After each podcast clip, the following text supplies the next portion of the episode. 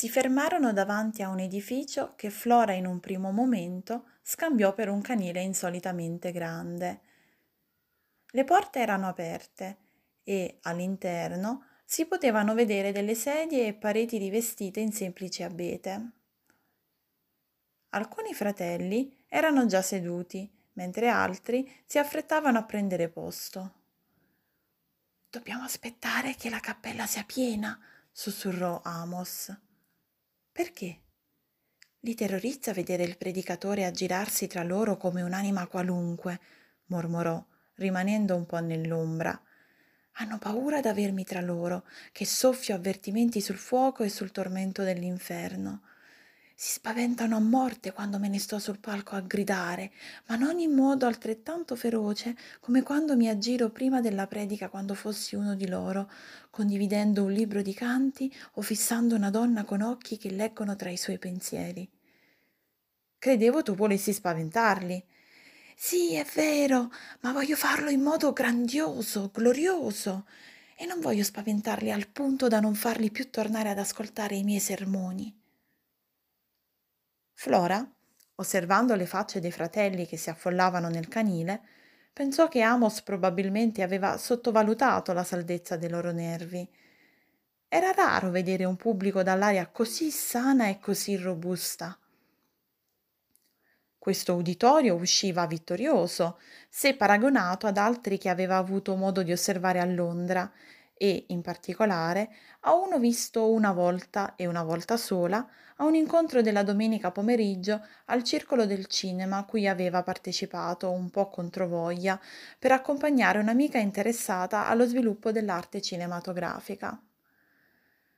Quello era un pubblico che portava barbe e camicie color magenta e aveva un modo tutto particolare di sistemarsi colletti e cravatte e, non contento dei danni prodotti sul proprio sistema nervoso dall'implacabile meccanismo dell'intelligenza critica, quel pubblico aveva assistito fino alla fine a un film sulla vita giapponese intitolato Yes, prodotto nel 1915 da una compagnia cinematografica svedese che durava un'ora e tre quarti e comprendeva dodici primi piani di ninfee che galleggiavano del tutto immobili in uno stagno schiumoso e quattro suicidi, tutto girato molto lentamente. Intorno a lei, ricordava mestamente Flora, la gente sussurrava quanto fossero belli i motivi ritmici e che carattere stimolante e che natura astratta avesse il suo modello formale e decorativo. Ma c'era un ometto seduto accanto a lei che non aveva proferito parola, aveva soltanto badato al proprio cappello, mangiucchiando dolci presi da un cartoccino. Qualcosa, supponeva, doveva aver unito le loro anime, perché al settimo primo piano di una facciona giapponese rigata di lacrime, l'ometto aveva teso verso di lei il cartoccio borbottando. Mentine, bisogna che ne prenda un po'. E Flora, ringraziando, ne prese qualcuna perché aveva un certo appetito. Quando si erano riaccese le luci, cosa che avvenne alla fine, Flora aveva notato con piacere che l'uomo era vestito come si deve e in modo convenzionale.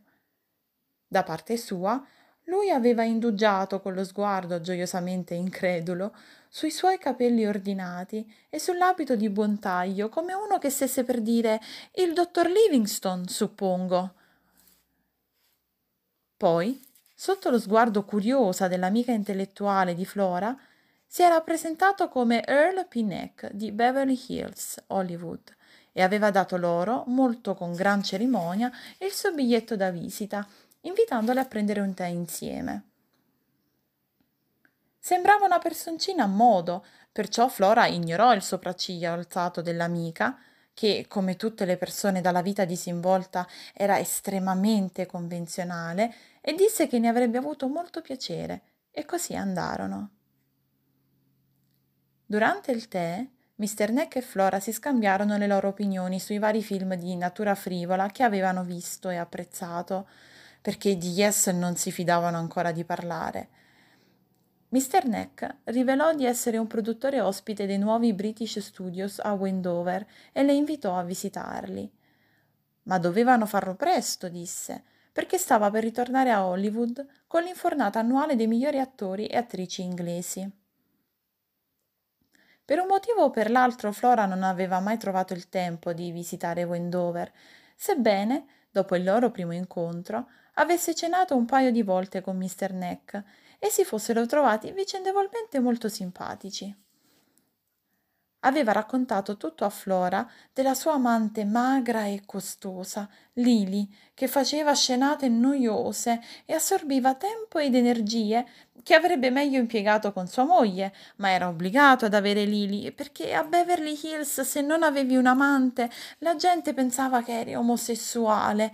E d'altro canto, se trascorrevi tutto il tempo con tua moglie ed eri molto deciso su questo punto e dicevi che tua moglie ti piaceva e perché diavolo non avrebbe dovuto, ecco che i giornali se ne uscivano con articoli ripugnanti dal titolo La beatitudine familiare dello zar di Hollywood e allora dovevi dar loro fotografie di tua moglie mentre ti versa la cioccolata al mattino e innaffia le felci. E perciò non c'era via d'uscita, concluse Mr. Neck. A ogni modo, sua moglie era molto comprensiva e insieme giocavano a Evita Lili, il che forniva loro un altro interesse comune.